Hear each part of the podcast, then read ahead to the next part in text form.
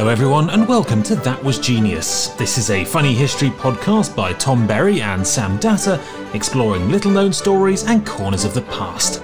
We'll get to the history shortly, but first, a couple of minutes of what we ominously call, quote, witty banter, highlights of our pre recording chat, which usually ends up being mostly toilet humour. Oh, well, I was thinking this the other day. What it would have been like to be alive in the year 1111. Yes, uh, I think I Busted sung a song about it, didn't they? Did they? Yes. So I've been to the year 1111. uh, not much has changed, but everyone's dying of cholera, and your great great great grandmother has no teeth and has been burned as a witch. It's a classic. It's a cracking ditty, Tom. Yeah, it's a goodie. Well, yeah. Cracking busted content. I was just going to ask you what you've been up to. Uh, well, I'm frantically reaching for the reams of paper that are being spat out of my printer at the moment after finally getting the fucker working. What, what, what, what's printed on them? God knows. Wanker, leave me alone. I was asleep. I'm hungover. I had, a, I had a big one with a telephone last night. Me and a photocopier went nuts. Ended up shagging a fax machine. MILF. Actually, filth. filth. Filth, yeah. For MILF. Beautiful. Hello and welcome to That Was Genius, the little history podcast careering into 2021, uh, in which Tom, who's over there, Hello. drinking a wanky beer, It is a wanky beer. and Sam over here drinking an Italian lager. Unreliable. I don't know if that segue made the cut before, but we'll leave that in without context. Discuss history stories on a theme each week. We decide the theme a week in advance, or just before Christmas in this case, but everything else that happens is a complete surprise. What's our topic this week, Tom? Well, I, I'm, I hope I'm right with this. It's silly military inventions, is it not? It is silly military inventions that actually worked. Oh, they're important. supposed to have worked. Shit. I didn't get that bit. my, my, no, everything I've got didn't work. Oh well. No, Fine. actually, no, it did a little bit. Well, you know, it would have been called a success at the time due to propaganda, so, you know, roll with That's it. That's true, actually. You can just call me an enemy agent for doubting. Enemy agent for doubting. Yeah, it's an odd name. Right, uh, yes. Well, I think we should just probably we should probably get right into it, shouldn't we, Tom? How did you find your research this week? oh, my yeah, my research was fine. Absolutely fine. This was an excellent choice by a listener. Plenty of silly Solid. military inventions um, made themselves known to me within minutes of beginning my research. Excellent. So, Excellent. easy peasy. Well, I tell you what we did have in terms of audience feedback. We did have an episode suggestion uh, from Amy, and she suggested failed despots as a theme. Yes, for did. That was a very good one. Yeah, so I think we should. I yeah, you know, keep that on the front burner. We'll do that one sooner Oh rather no, than later. no, that'll be that'll be failed one pots on the front burner. We're going for despots. Sorry, yes, my my bad. Failed casseroles. Our oven's broken. Is it? Not sure that's going to lead anywhere funny, um, but it is. it's a true statement. The kids are hungry. Hey, hey, can I have a pizza? No, you can. well, you funny you you, can have mentioned a that. fucking stew like a Victorian. We, we had to ask our neighbours to make to cook our pizzas last night. Did you? They did a good job. Did that end in some awkward pornography? Knocking on the door, asking for. Excuse me, madam, can I borrow your pizza oven? I'm struggling. I'm struggling to work out what that's euphemism for. Would you like extra cheese, madam? or would you? Fiery on the bottom. Only need four minutes until you're done and bubbling. Or. Uh, right, well, I'm sorry to hear that your oven's broken. Shall we warm your cockles with some history instead? Oh, good idea. I think you should go first, Tom. Shall I go first? Okay, right. Um, I think it's your turn. I have no idea. Right, uh, yeah, so I went back to basics. I read 60 pages of Encyclopedia Britannica, 1986, on military weaponry. Sam. Oh, wow. Whole article on military military weaponry, and it was a, it's a gem of a resource because I came across a quaint little picture of something called the Turtle, which was an early American attempt at a submarine. Ah, and, uh, yes. Have you heard about it? Yes, I have, vaguely, yes. Yeah, I thought you might, and I think many of our American listeners will have heard about it. I wouldn't be surprised to hear this popular topic in American schools, for example. But but fuck it, we're going to go ahead with it and tell our tell the story in our own unique way with silly voices and toilet humour. Indeed. Floppy donkey dick. Well, I was wondering if there's going to be uh, a flushing small animals down the toilet turtle joke coming, but no. But no. no, no. There's a turtle head opportunity here as well. There is, yes. At yes, some point, yeah. if you find an, Absolutely. if that opportunity comes up, Sam, don't shy away from it. I will be the first. To poke be- your I'll be- turtle's head. You'll be the first to show us your turtle's head. Was it ever touched by a priest, the turtle? Touch a cloth. No. Is that what? yeah, the turtle head touching cloth, yes. is where that was where that was heading. Anyway, so I'd, I'd like to start by just giving our listeners, uh, as us- we mentioned, as I mentioned, a high number of, of whom are American, some background information about an important event called the United States War of Independence. They may not have heard about it. Also known as the American Revolutionary Wars, or the American War of Independence, or the United States Revolutionary War. Or the rumble in Rhode Island. Well, we're going to get onto that, or the time that the Americans actually turned up on time for a fight. yes. I mean, hard hard not to. They were there to begin with. Wow, and also Sam, they were a bit more British back then, weren't they? They hadn't become all Yankified, you know, all their. No, they were a bit more punctual, weren't Yeah, they? And, uh, and also the, ti the first time the French turned up. It's true. Yeah, it's true. Less sidewalks and gridiron, less garbage cans and tomatoes. Tomatoes, sorry, tomatoes. Less soccer and Second Amendment, all that crap. um, it's my right to carry ten military grade guns to my kid's birthday party. I don't want to go into too much detail about this because you and I have discussed this before. Our American history isn't very good. We know a lot of our listeners are Americans. They'll, have, they'll know a lot about their history. So, just a brief summary, summary of the start of the War of Independence. So, on April the 19th, 1775, John F. Kennedy led a band of sharpshooters known as the Magnificent Seven in some battles in Massachusetts against British forces who were Yes, searching yeah. for stores of horrendously overprocessed cheese and high fructose Yeah. corn syrup that the Americans were planning to fill every conceivable food type with to make everyone fat. As we're all aware. Yeah, yeah, we all know. And the Magnificent Seven were then defeated quite easily by better trained British soldiers who were fighting properly and are not wandering around like the big I am thinking war was a big Hollywood movie with smart quips, Yes. big cigars, and machine guns in each arm. Yes, Um, absolutely, yes. They just, uh, yes, good old British steel stood in a row. Yeah, did what they were told, shot when they needed Yeah, to absolutely. shoot, retreat when they're told to retreat. That's how you win wars, isn't it? It really is. Yeah, absolutely. Just try not to fuck Absolutely. up. That's how you win wars. Just try not to fuck up. Keep it simple. Well, of course, we're fighting against, of course, the plucky underdog, America. Forever in world affairs, the plucky underdog. The American the American forces withdrew under the leadership of Colonel Sanders and decided to catch the British off guard on Sesame Street. you know, there are so many people who, who believe that. A disconcerting number of people, I reckon, if you said that Colonel Sanders was involved in the US War of Independence, would, would believe you. Uh, anyway, so after that, um, after the strong leadership, the, the plucky leadership of Colonel Sanders, Hey. the British evacuated Sesame Street and refocused on securing the very important port of Disneyland. Yes. Uh, not to not to forget, of course, before the uh, the fantastic and very successful retreat known as the Miracle on 34th Street, in which the, the British were able to successfully withdraw. Yep, that's right. And that with the American forces, they were led by General Dolly Parton, weren't they? Yes, they were. Yes, Yeah, yeah. yes. Blessed be her name. Anyway, I'd, I'd better I'd better repeat the last bit and just get that bit more accurate. The British evacuated Boston, refocused on securing the very important harbour of New York. American forces led by George Washington defeated. British kept control of New York harbour for the remainder of the war and used it as a base of operations. Anyway, the Battle of Long Island slash the Battle of Brooklyn, which was um, the battle that led to the British seizing New York harbour, was one of the earliest battles in the Eight Year War and the biggest. Thirty thousand men fought with the British having 20,000, um, the Americans having 10,000, and the British were far better trained. The, the Americans were already in a bad position. It didn't help that they were all farmers and hadn't really had much of an opportunity to, to get trained up. Um, and George Washington famously managed to make a daring and very successful retreat from a besieged position on Brooklyn Heights late at night, catching the British off guard. Had he not managed this, the whole war could have taken a very different course. Yes. Wonderfully British. We love a daring retreat. Yes, it's wonderfully British historiography, isn't it? Uh, Getting a good spanking. Bravely ran away. get a good spanking and find a way to spin it positively.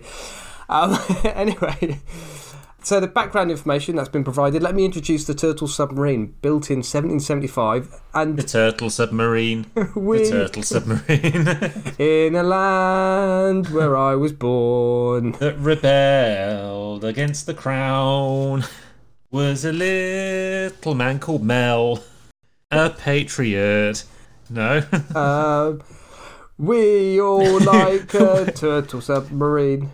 Anyway, and anti-Semitic Australians. anti-Semitic Australians. where, where are you going with this? Anti- oh, Mel Gibson, I'm with you. I've got you. I'm with you. Sorry. anyway, yes, yes, anti-Semitic Mel Gibson, who looks remarkably like a South Park character, doesn't he? When he grows a beard, yeah, he does actually. he's got a really Yes. Yeah, he's got a little strange little smile like a South Park character.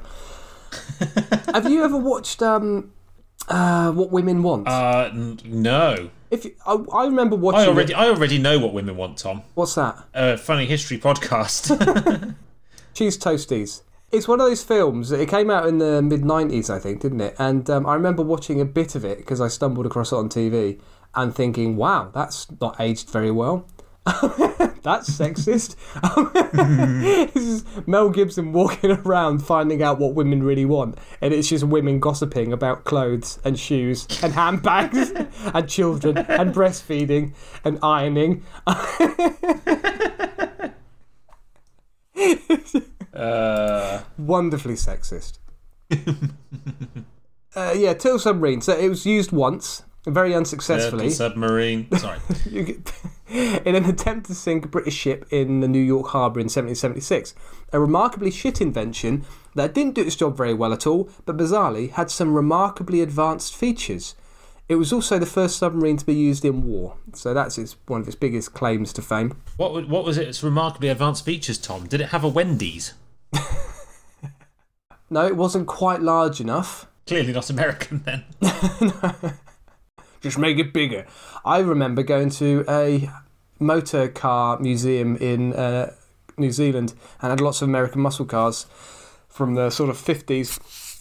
And um, from what I could gather from reading about these, uh, these cars, all of the American car manufacturers back in the 50s just used to add two cylinders to their car to make it sell better.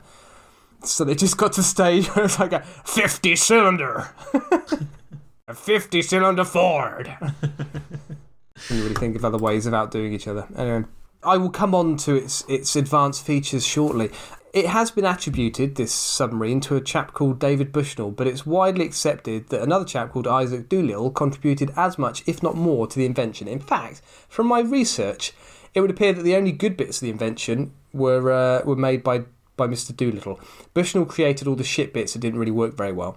So it's a sort of Sam and Tom relationship here, and I'll let listeners decide who is who. Oh. There's not much to say about Bushnell that's particularly interesting. He had a wife, some kids, two legs, an equal number of arms, a head. He slept at night, Alright, show off. did his shit during the day. Standard stuff, really.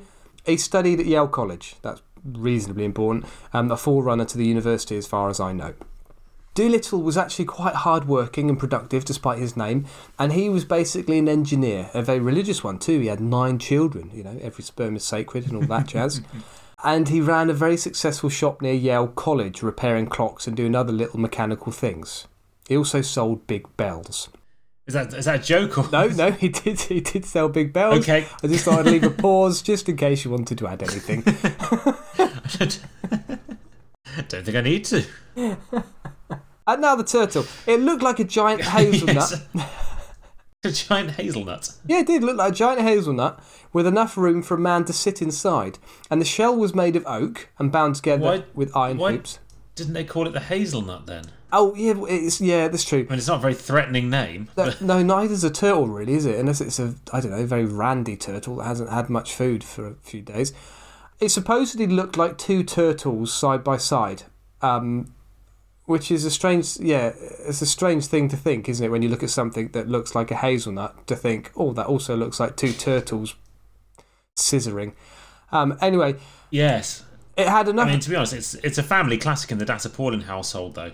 To to laugh heartily at a hazelnut when bought out at Christmas and go, ha ha! Look at the lesbian turtles.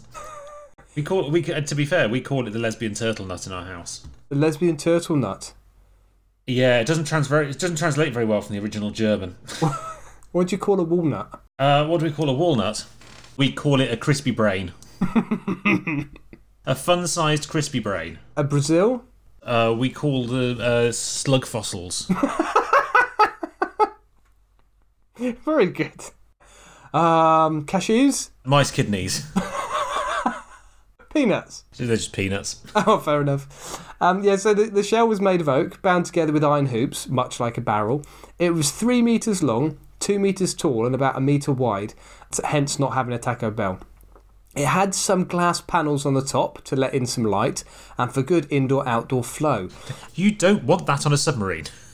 Well, I, I, think it's to give indoor outdoor feel. flow is not. You want the, the feel of good indoor outdoor flow, not necessarily any flow itself. It's good for the feng shui. Yeah, yeah, yeah. It just doesn't. You, you don't want it to Architectural flow. feel too claustrophobic. You want to just bring the two together, the indoor and the outdoor. All of the mechanical instruments inside, so the buttons, the levers, the twiddlers, the cockwangles, the Yankee pulls, the tickle nips, etc., were all covered in something called Foxfire. Ooh. Have you heard of that before? I've heard of Firefox. Fire, what's a fire? Oh, yes, that's a browser, isn't it? But the Fox, Historic browser. yeah. Foxfire does sound a little bit like something that happens in Liverpool on New Year's Eve, doesn't it? but it's. I found Someone setting fire to a fox. some dead, some dead foxes, yeah. hey, Hey, hey. found some dead foxes. Hey, shock them on the mattress. So many dead foxes. I have some badges as well. Hey, badges. yeah, so a foxfire is a really cool natural luminescent substance from some types of fungi. It's fun, fungi, fungi, fungi, and it glows sort of green. Hey. Fungi. Although unfortunately, it didn't work when temperatures dropped, i.e., when you're underwater. So, the most beautiful thing about the submarine, in my opinion, is the very steampunk esque H.G. Wells style controls. So, I made up some silly words a moment ago, but the pictures and the descriptions of this device that captivated me from the outset make it look like a cross between Wallace and Gromit's rocket and a Dick Van Dyke one man band from Mary Poppins. Ooh. You know, it's a jolly holiday sound with. Wallace. Eating all the cheese that we can. Yeah, yes. And what makes it even better is the picture in my Encyclopedia Britannica and a popular picture on the you're, internet. you're, you're, what? So you're in you're encyclopedia. Yeah, I, I went awful push for a moment there.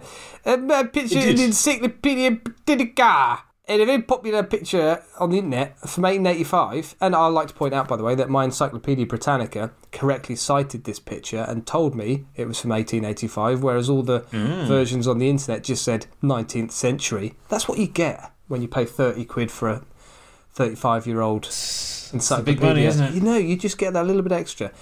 Anyway, the picture has this chap operating the turtle, and he's got a moustache, a suit, a waistcoat, a nice pair of shoes, and he's operating this thing.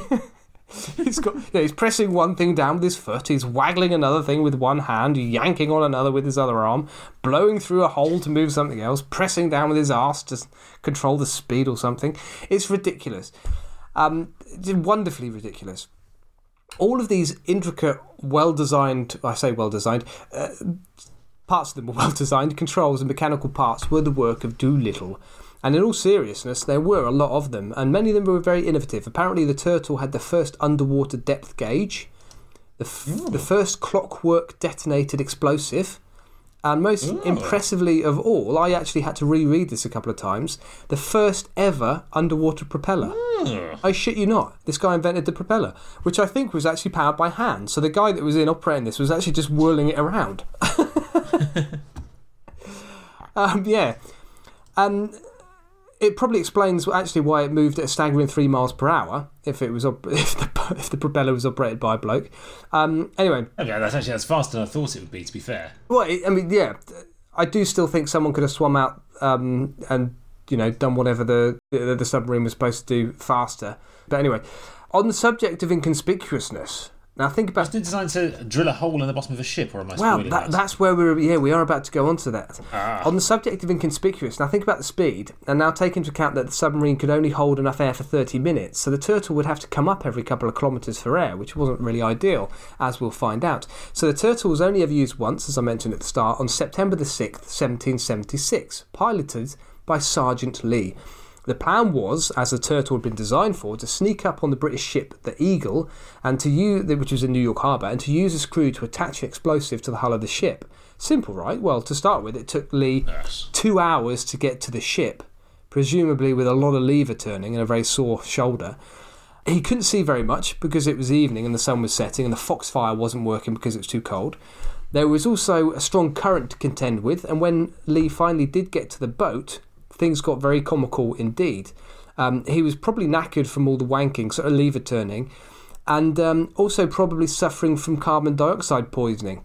He made the mistake of starting the clockwork detonator and then realised he couldn't actually attach it to the ship, which he was supposed to drill it in into the ship.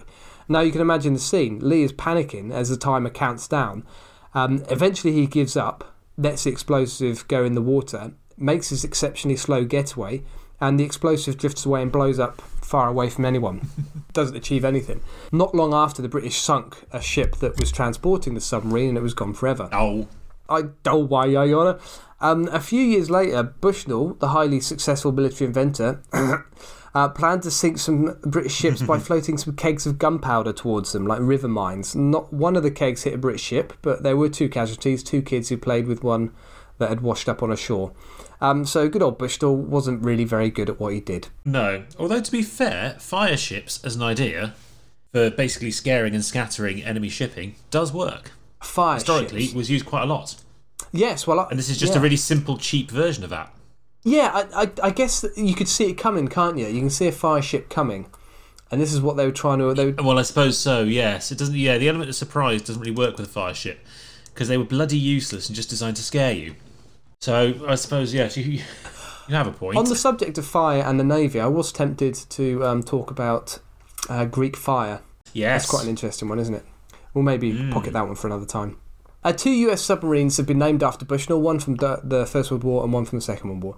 Now, I've got an honorary mention here, which is dazzle camouflage, invented by Ooh. British artist Norman Wilkinson. Have you heard about dazzle camouflage? I, I do know of Dazzle Camouflage. Oh, I, it's wonderful. Beautiful and fascinating. It is, isn't it? Wilkinson, so you'll know a bit about this, but our listeners might not. Wilkinson was a Royal Navy volunteer during the First World War, and whilst patrolling for U boats and also mine sweeping in the English Channel, he had a eureka moment. Why would you try to camouflage a ship when the camouflage is, is never going to work at sea? The ship is always going to stand out. Instead, give them the old razzle dazzle, razzle dazzle them. Wilkinson's idea. By painting the side of a battleship with a picture of Uncle Ben. On the uh, other side, advertise Coca Cola. Da, da, da. Fund your war the old fashioned way with advertising. about poker for online poker. That would have worked a bit better. yes. Anyway, um, yeah. So Wilkinson's idea was to make ships very obvious but confusing with geometric designs that made it hard for U-boats to work out which way and at what speed at what speed the ships were going. And these ships, Yes, make them look like a 90s pencil case. oh yes, But they were a bit zebra-like as well. One or two of them as well, weren't they? Uh, but you are right. They, Yeah, they looked were. very much like an early '90s sleeping bag slash wallpaper slash Queen video. Um, yeah, Yeah. Just imagine the Fresh Prince of Bel Air theme tune, uh, kind of title sequence, but everything is grey. the zebra thing. Zebras have apparently evolved uh, their pattern because as a herd, the patterns can dazzle and confuse predators a little bit. Um, Wilkinson was a conventional artist, by the way, and modern geometric art was in its infancy. So things like cubism that was only created in the 1910s, so the same decade as, as Wilkinson's idea. A modern demonstration impressed, amongst other people, King George V. Oh, why did I put modern demonstration? A demonstration impressed, amongst other people, King George V. And the Naval High Command was willing to give it a shot also. Most of the models used to test out the designs and the theory are still owned by the Imperial War Museum, by the way. So, might be in one of their museums in London. They're certainly not at Duxford, which is one of our favourite haunts, slash was one of our favourite haunts before we became Tier 4. yes. Before Santa got you into tier four. yep. Um, around, yeah, a 14 year old Santa who's not playing by the rules. Um, no, Santa, I want to sit on your knee. Rules is rules. Please, Mr. Berry. My dad says you're not allowed. Rules are rules. they're there for a Santa. reason, they're written on the board. No. Around um, 2,300 British ships were painted um, with dazzle paint jobs, and within a, a, uh, the last year of the First World War, and the American 2,300. Can you even imagine owning 2,300 ships? well, this was the Brit- What a stupidly large number of boats. this is the British Empire. oh, well, in that case, yes, totally. This was this was not long before the largest empire the world has ever known. Was it in Yes. 1919, 1918? The American Navy had over 1,200 ships painted this way uh, around the same time, and dazzle painting was again used by the Americans and the British during the Second World War. There were even some experiments to see if it worked on airplanes by the Americans. And Sea Shepherd, so the marine conservation charity that likes to pester Japanese Yes. whalers, they used dazzle paintings on their ship, although as a tactic, I, I think it's almost completely redundant now with radar technology. Anyway, the evidence for its effectiveness um, is non existent. Um, attempts have been made to establish whether or not it worked, but the results are inconclusive. Uh, but I did see a few references to a modern study that suggested that boats weren't fast moving enough to be effective and actually it would work better on land with things like tanks. But I can't help but feel that if you're a tank in a desert, you might be better off being painted like a desert. yeah. Unless you're a tank in a herd of zebras. Yes. Wow. Yeah. I mean, or an or in a herd, or in a herd of eighties throwbacks uh, with, Yes. with long shirts. Um, I mean, or if you're a zebra in a herd of tanks. yes, paint the zebras. Yeah, paint the zebras like tanks. yes. I'm not sure that was discussed in this paper, to be honest. Well, that's because they didn't have the, the brain of me. The brain of me. The brain The autobiography of Sam. the brain of me. I just like this idea of the razzly dazzly boats, you know? Sassing it out against the German U boats. They need some special uh, some special horns to kind of announce their arrival, don't they? This standard foghorn just isn't quite fabulous enough. They do need something more fabulous, darling. just razzle dazzle. Da da da da da da da da da da da da. We're coming, darlings. There's no U-boat gonna get us. Let's see the HMS Craig Revel Horwood. well, I thought the Paso Doble was passe, but those torpedoes, darling. I loved your bomb work. Absolutely loved your bomb work. That is what I came here to see. Um, yeah, I, I- you're right though. They could have just played music, couldn't they? Because they were trying to, you know, they weren't bothering about it. They weren't worried about being spotted. They were just accepting that they might get spotted. They should have played a bit of um, Wham, didn't they? Just enjoy it, yeah. Just, just make it, just camp it out. a bit of Kylie, bang out a In bit the of Kylie. Navy. You spin me right round, baby, right round. With your U-boat, baby, right round, right round. yes. With a 30 mile turning circle right round. Marvellous. trying to think of any more 80s songs that could be used for a, a, a boat. Naval terminology. right, I've got my 80s songs, I've got my naval term, I've got my na- nautical terms. Um, Wake me up before you blow blow. Good. Very and good. relevant. Burning down the ship, talking heads. Oh, why didn't I think of that before? Bombs, bombs will tear us apart again. Uh, bridge blown into troubled water. you, you shook us all night long. yes. We're gonna start a fire. Marvellous. That was very interesting, Tom. Very interesting. The submarine was pretty was pretty far ahead of its time, to be said, wasn't it? Um, well, I think Like, I as think these things go, it was terrible, I- but we've been mocking it, haven't we? Well, I've been mocking it primarily, but you know that's how these things uh, evolve, isn't it? People have a te- people fail more often than they succeed, don't they? And if you're not failing, then you're obviously not stretching the limits enough. So these guys were pushing the limits with this uh, this submarine. they were. They were pushing the envelope. They were Yeah. they were pushing that envelope through the It's a bit of pioneering American spirit. That's exactly the Yankee spirit. That's exactly what it was, and um, Indeed. it was shit, but it it, it led to great things. And actually, the, the, as a whole, it was shit. but many of the components were very, very advanced, as I've said. So, um, Yeah, yeah, uh, much like American cars. yeah, exactly, exactly. If you just made a few adjustments, um, it wouldn't be quite as shit. Much, much, like America, frankly. Hello, listeners. Marvellous. Uh, well, Tom, I, I've gone a bit left field this week. I haven't gone for one specific story. I've gone for a, a brief history of birds in warfare, or birds as weapons. And I don't mean birds. Birds as in the lasses. No, not even them, Tom. Not even them, because they're quite badass. They can be, can't they? If, as long as they're not in a They Mel can be Gibson quite film. badass. Oh, No. but what happens if my Yeah. shirt gets covered in blood? Oh, what will I do? Well, I imagine my shirt will fall off. And My bosom will spounce around. I hope they look pert. Because that's all I care about as a woman. Oh, lordy lord, how will I get through this medieval epic without my push up bra? no, Tom, I'm talking about the avian birds. the avian birds. And, and I don't mean as, as messenger pigeons or as, as kind of photographic or reconnaissance spies, which is very, very real things, obviously, birds are used for. I mean actual birds as actual weapons. or pigeons in the, in the Kremlin, Yep. sitting on a sitting on a, a park bench, you know, with a newspaper. yeah, yeah, yeah. Well, three cours for for Khrushchev. No, well, these they, they've put uh, radio antenna in birds before. They put cameras on them. Perverts. yes. yes. Hmm. Really don't want to know what pigeons get up to.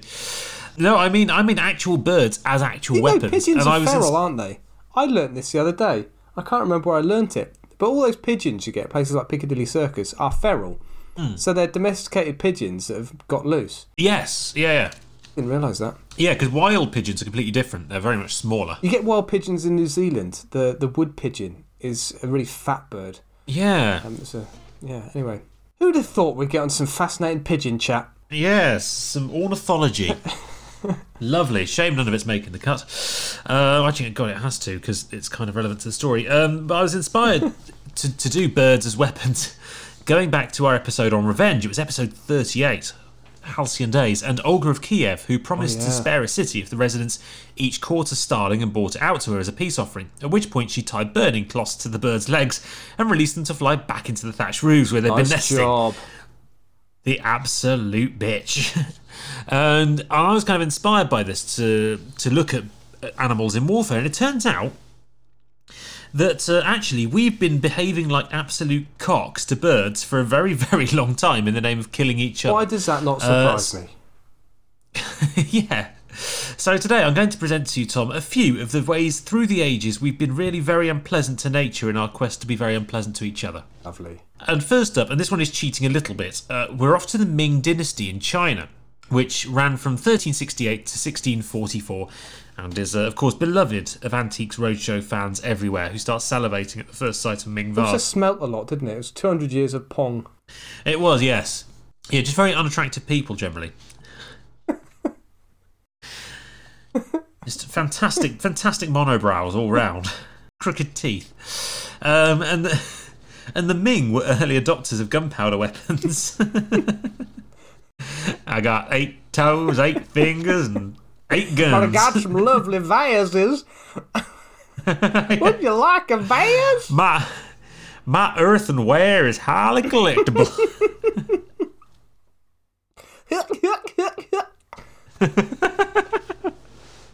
It's all I got's going for me. What with the halitosis all. There's no need for a two child policy back here. Nobody's shagging nobody. look here if we get one. no. I mean, I'm butt ugly, but I'm still not shagging nobody else. Our 1 to 10 scale of attractiveness has to have a decimal system. 0.5. And I'm the belle of the village. Just in case anyone is completely lost, um, in the UK you might say that someone is a minger, yes. or they ming. Which does not mean smell. that they are of a. Yes. yeah. That does not, of course, mean that they are of the uh, medieval Chinese dynasty. Which means that they're ugly. Uh, so the Ming were early adopters of gunpowder weapons, and one of the most versatile and vicious that they used was the, uh, and I'm going to pronounce this wrong, do apologise, the Shenhuo Feiya, or the Divine Fire Horse Flying cock? Crow. What? yes, oh, sorry, I do, I do apologise. attempt, to- attempt that again. Uh, the Shenhuo Feiya. Oh, you have a what's it stuck up your nose? yes, your mother is a belt sander. Uh, yes, the uh, Shenhuo Feiya. Oh, sorry, no, I said that wrong again. uh, ooh, I do, I do apologize. I apologize, Your Holiness. I didn't mean it. Uh, or divine, divine fire flying crow. And to picture this weapon, Tom, it's a very simple image Sorry, in your mind. divine fire flying crow. the divine fire flying that crow. That sounds like someone who lives in Glastonbury, doesn't it? it does, yes. And sells crystals on the street. yes. no, not not meth. No, yeah, uh, no, just just crystals. Yeah, Divine Fire Flying Crow is the kind of person who would wobble a crystal above your head to heal you and then tell you that Bill Gates is going to give you COVID. the kind of hippie who also believes in QAnon. Uh, to picture of this weapon, Tom, I want you to uh, I want you to take a firework, just your average standard household firework. The ones we keep under the sink. Yep, okay. yeah, absolutely, absolutely, yes. Just uh, next, to, yeah, between the firelighters, the terps, and uh, All the kids' toys. and the and, yeah, all the kids' toys, the electric bug zapper. and uh, I want you to take this firework, Tom, from under your sink, and and I want you to stick it right up a crow's ass. Now.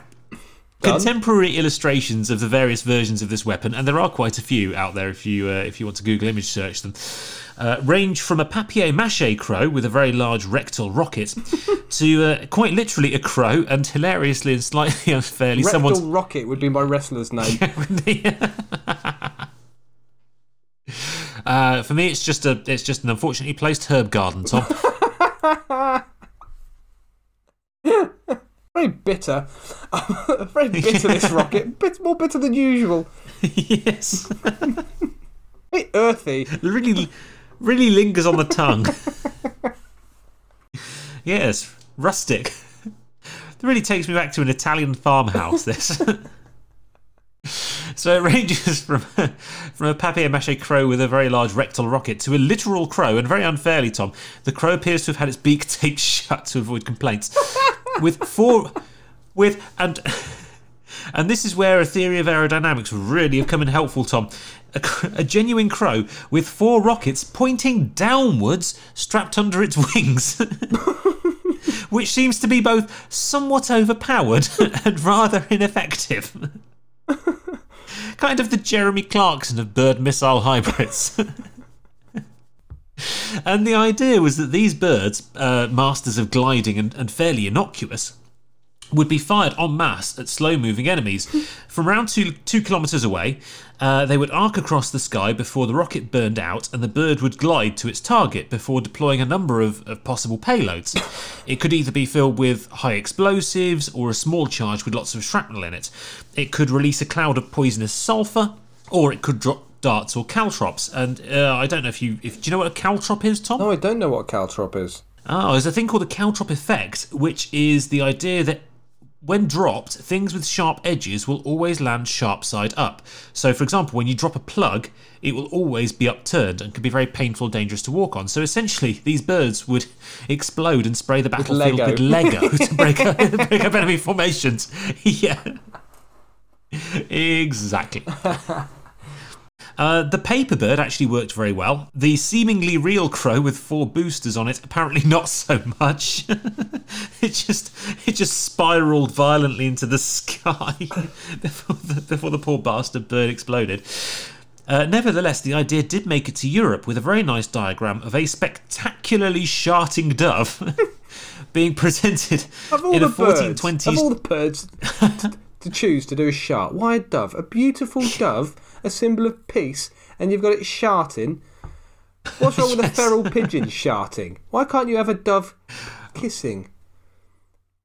And, well, less militarily valuable. True, unless unless you're looking for peace. I mean, but yes, well, that's the thing. You, you, it's a trick, Tom. It's like the Red Wedding. Yeah, You think it's a peace offering, and then it sharts on and you. then it sh- and then it sharts it, sh- it sharts Lego all over you. I'm not a dove. I'm So- a crow that's been painted white. I mean, it's entirely possible that the author of this manuscript just ran out of ink, didn't bother colouring in the dove. um, but yes, it was presented a 1420s treatise entitled, uh, and this is my uh, excellent, never having spoken Latin before Latin, Bellicorum Instrumentorum Liber cum figuris et fictilis lictoris conscriptus, or Illustrated and Encrypted Book of War Instruments Stick a what by up your Giovanni Fontana. Stick a what up your ass in the past. A firework, Tom, and shoot me at a Chinaman. and uh, this was a long lived invention, the firework up a bird's ass, that wasn't solely, in fact, limited to birds. There is an amazingly illustrated German artillery manual, or uh, Furwork book, God bless the Book Germans. about cheese. I just don't know what's going on this episode, Sam. Tom, it's a, it's a wonderful interjection, a fantastic joke, but it's literally called a firework book. a firework book. There's this German illustrated artillery manual. That's a very good impression of a deaf person, Sam. Well done. so, you bastard. that is not audience what I was intending. Tom's merely a cock. Um, from, eight, from 1584, this manuscript, which shows a bird and a cat wearing apparently jetpacks Right? whilst being propelled at speed towards a walled city. Um, you, you're just describing crazy birds, aren't you? yeah, Angry, Birds, sorry, yes. Angry Birds. Angry Birds, yes, and and also uh, Roadrunner and Wile E. Coyote. but it's, it's genuinely it's a, it's a cat and a bird shooting at great speed towards a city with rockets strapped to their backs. and uh, here's a quote, Tom, on how to use a cat in battle from this manuscript, and it was translated by Mitch Fraas from Pennsylvania University or the University of Pennsylvania.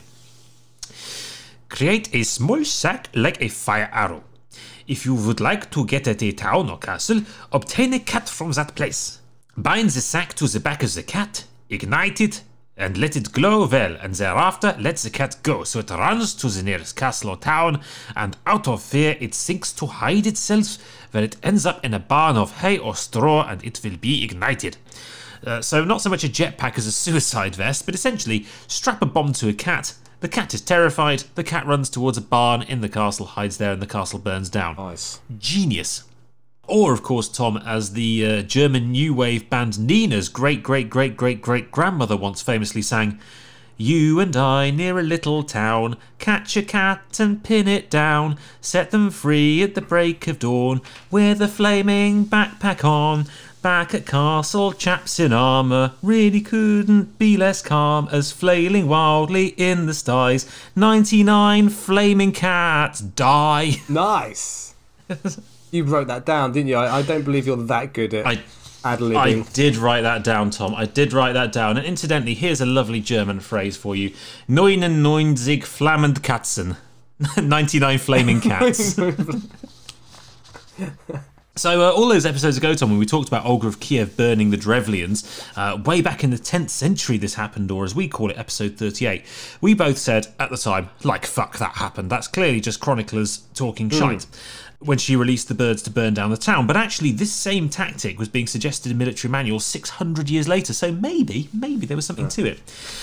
Incidentally, by this time, by the uh, 15th, 16th century, the Chinese and Japanese had gone had gone larger and scaled up, and were doodling pictures of explosive-packed cows and bulls and oxen sent stampeding towards an enemy force. Which uh, I mean, they would have gone off with a Cool, hell of that a goes back, doesn't it? Is that episode three where we It talk does. about Hannibal? No, it's episode one, Tom. It's a copy and paste from what Hannibal did against the Romans in the Second Punic That's War, right. or as we like to call it, our pilot episode, in which you talked about old Quintus the Delayer. That's right. Quintus Fabius Verrucosus.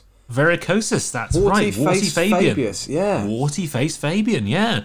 So history just repeats itself, doesn't it? And we've run out of material for this podcast. We haven't even reached 100 episodes and we're repeating No. content. Perilously close, but we're not quite there yet. But there is slightly more, Tom, and I'll go through this very quickly because fast forward 300 years and the British and Americans were at it again. During World War II, a guy called B.F. Skinner from Harvard University trained pigeons to peck at an image of the German battleship Bismarck to get treats. The image would appear in one of three windows left, middle, or right.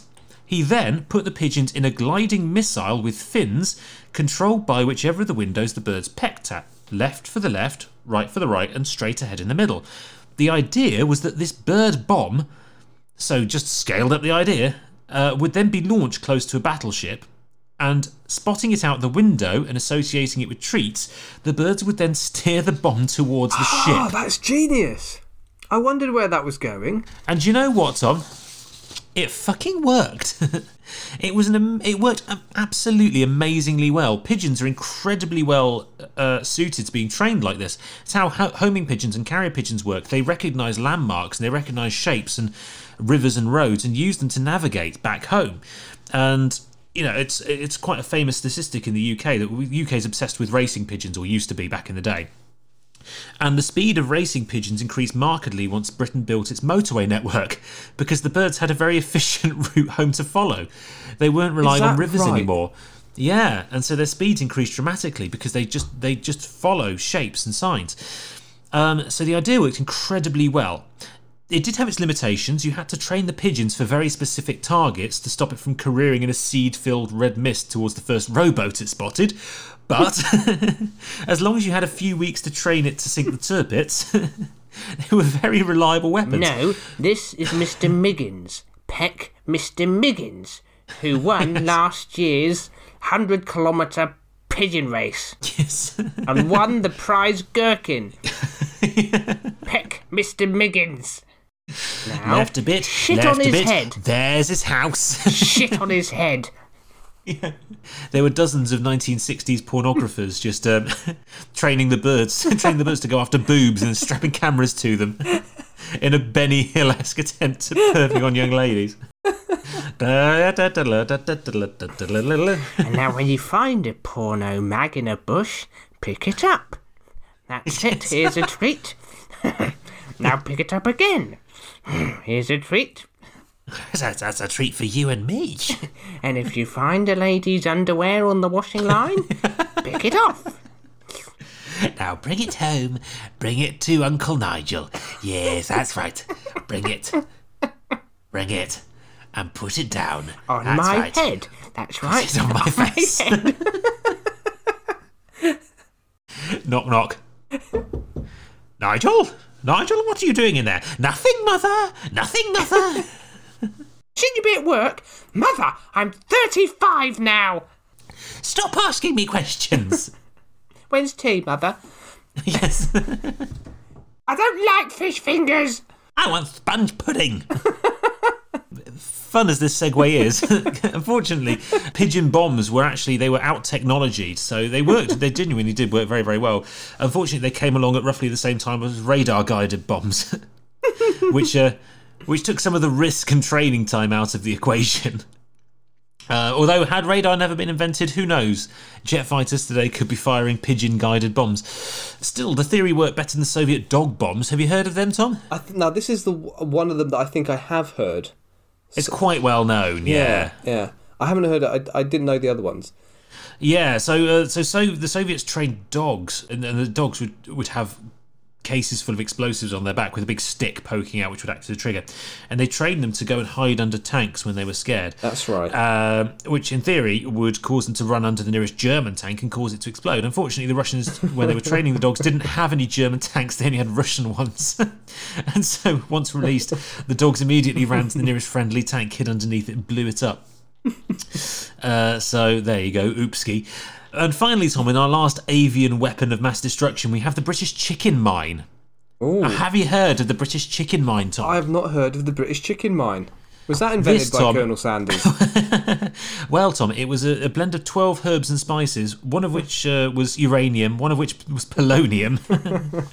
this was a nuclear weapon powered by chickens, Tom. Wow. This is the most British invention you'll ever come across. Basically, in the throes of the cold, the throes of the Cold War, the British wanted to develop a scorched earth weapon to plant on the West German border should those dastardly commies invade. So they came up with the idea of burying underground Sorry, nuclear Germans. bombs. you haven't got much choice here. We're going to scorch everything. There's literally nothing we can do other than to nuke the fuck out of Germany. And everything No, between cons- Russia and us. Ah, We've considered all options. We've also decided, uh, well, that we haven't really decided. It was thrust upon us that uh, that also, just for safety's sake, we should also plant these bombs under Paris. Ah, we just We've tried to come up with an option which doesn't involve nuking everyone, and unfortunately, it's just it's just not happening. Sorry, fellas. Auf Wiedersehen. But, sir, couldn't we just nuke the Russians? Oh, don't be stupid. Where's the fun no, in no, that? No, we can't nuke the Russians anyway because they've invaded Germany, so the Russians are in Germany. We just have to nuke Germany. So, I mean, this was obviously an insane idea from the outset. Um, the idea of burying underground nuclear border mines because fuck civilians. And, uh, unfortunately, well, I mean, Dresden hmm, wouldn't be the first time. Unfor- and I know your feelings on Dresden. Unfortunately, the Russians are very good at fighting in winter, and nuclear bombs are very finicky things. Unfortunately, it requires some expertise, and uh, you know, they're, they're, frankly, they're snowflakes, Tom. Nuclear weapons, they need they need things just right, uh, and they very much don't like the cold. And the Brits were worried that their carefully planted mines wouldn't go off and raze the German countryside if the Russians invaded in the winter. And their solution was ingenious. So this is, sorry, let's just clarify this. The British were very responsibly nuclear mining Germany. They wanted to. This is horrendous. Much like, and it doesn't get talked about very much, Winston Churchill wanting to gas the Kurds in Iraq. Crikey. which is a, a, policy, a policy that didn't age well. Unfortunately, the RAF didn't have gas canisters at the time, which uh, put paid to his plans. so, so yes, the British solution to this was absolutely ingenious. They made a nuclear bomb that had a chicken coop built in. Five or six chickens were put into this nuclear bomb with enough food to keep them going for a week, and or well, a couple of weeks, and essentially were laid to roost in there. And the mine was planted, and the chickens gave off enough body heat to keep the mechanical bits of this Ah. nuclear bomb working. That's not ridiculous. It worked fantastically well. Unfortunately, those bloody hippies came along, Tom, and pointed out that nuking Germany to stop the Russians wasn't No. a, an ethically sound policy. And so the idea was shelved. But the chicken mine, again, worked fantastically well as a concept. It was more than enough to keep a nuclear bomb active underground for, uh, for a couple of weeks. So there you go, Tom. A brief 1,000 year history of uh, setting fire to and blowing things up by birds. Excellent, excellent choice. yeah. I don't know what kind of took you in that direction, but I'm glad something did. Yes. It's a, won- a wonderfully Yeah. surreal way to go with your research. Oh, I thought so. Well, I did have a couple of other options. There was a book that I was looking at called the uh, the Bellifortis, I think it was called, which was uh, just a very a very funny medieval field manual of siege weaponry, uh, a lot of which was completely made up. Oh, have I not? it not just done didn't that? exist. Nonsense. It was absolute nonsense. But unfortunately, it just didn't translate very well into spoken form because it's all about the pictures. It's look up Bellifortis online. It's fantastic. It's got weapons designed to kind of hack the legs off a hundred peasant soldiers at a time. It's got weapons designed to pluck rich men off their horses. Uh, rich men worth ransoming, whilst at the same time massacring poor Oh, men yeah. if you pluck them off the horses. Look at this. It's essentially a pair of scissors with steel teeth in it, which would bed into the armour of a rich man, but would just eviscerate a poor man. Um, and it also has sections on source if I had all the scissors in the world. and uh, it's also got a section on how to run the perfect bath and Satanism. Oh, and chastity belts as well. Just to read this Because, digest. because medieval manuscripts. yeah, yeah it's, the, it's people's friend, Tom. It's the kind of thing you pick up in a doctor's surgery. there we go. They are good pictures of the Bellifortis, aren't they? I, I, I'm sure I talked about one mad medieval military document. You did. But it wasn't that one, was it? uh, Something different. No, and you went too far down your research and decided it was boring, but it was too late, so you talked about it anyway. Classic episode, do go look it up. Yep. Uh, that sounds. Oh, it was the veg, veg, veg, veg, Vegetius. no, no, that's a yeast infection. and delicious on toast. oh no. But uh, yes, there you go. I, I was I was strongly considering doing that, but unfortunately, uh, it just didn't translate very well into written form. But it gets an honourable mention. Good job. Good job. Well, that rounds things off quite nicely, doesn't it? It does should we think of a topic for our patrons episode? Well, actually, do you know what? We've got one lined up for our patrons episode next week, don't we? What be In a that? sense, because we said the other week that we should do an episode on Showman, and I want to do an episode on Showman. Showman. Razzle dazzle them. Razzle dazzle men. Yeah, should we do Showman for the patrons? Showmen or women, I'd like to point out. All women, all women, absolutely. Show people. he, she, it, they. And we can then do uh, failed despots. Ne- the week next public episode. Failed despots. That's a couple of cracking episode good topic isn't it? ideas. Uh, good. and if you'd like to be a patron and hear that episode on Showman, I think there's a good. Um, ooh, now how many episodes? How many patron only episodes are there? I think there's probably nearly twenty patron only Oh, episodes. there's enough. There's enough Uh, for a good day of vegging on the sofa. there absolutely is. Laughing Yeah, heartily, probably every hour and a half. five five to eight minutes. a sensible chuckle. Yeah, you can find them all and so much more. Songs, doodles, print your own medals uh, at patreon.com slash that was genius, where for only the price of a coffee from a, well, a copy from a very expensive coffee shop, Once you can join month. us That's all. once a month. Just once, that's a once a month treat. Uh, you get two exclusive episodes every month. Uh, you also get songs, you get doodles, you get that, you get a lot. You get a lot, don't you, Tom? That's patreon.com slash that was genius. VIP access to Sam and Tom's email address. Uh, uh, uh, Well, the that was genius one. Yeah, uh, that was geniuscast at gmail.com. That one. Where we cross compare your email address when you come into uh, to Patreon, and uh, and if you're not a Patreon, we just uh, we just send it straight to spam. We just sell we just sell you details, frankly, to uh, to sex companies. chat lines. Yeah. So if you want to be connected to hot single fifty year olds in your area, uh, do email us. That was geniuscast at Hot gmail.com. pigeon perverts. pigeon perverts in your area.